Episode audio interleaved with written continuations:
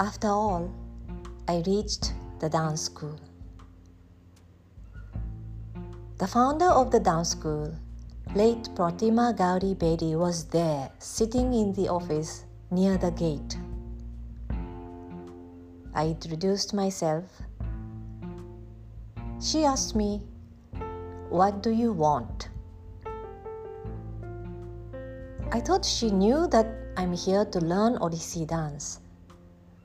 But I had to tell her again that I want to learn Odissi dance. And she said, You are going to be a professional dancer, or else go back home. I replied, I will try to be a professional Odissi dancer and she asked, Do you want to be an Odissi dancer or you will be an Odissi dancer? I got the message and I declared, I will be a professional Odissi dancer. And she smiled and said, Welcome to Nrityagram.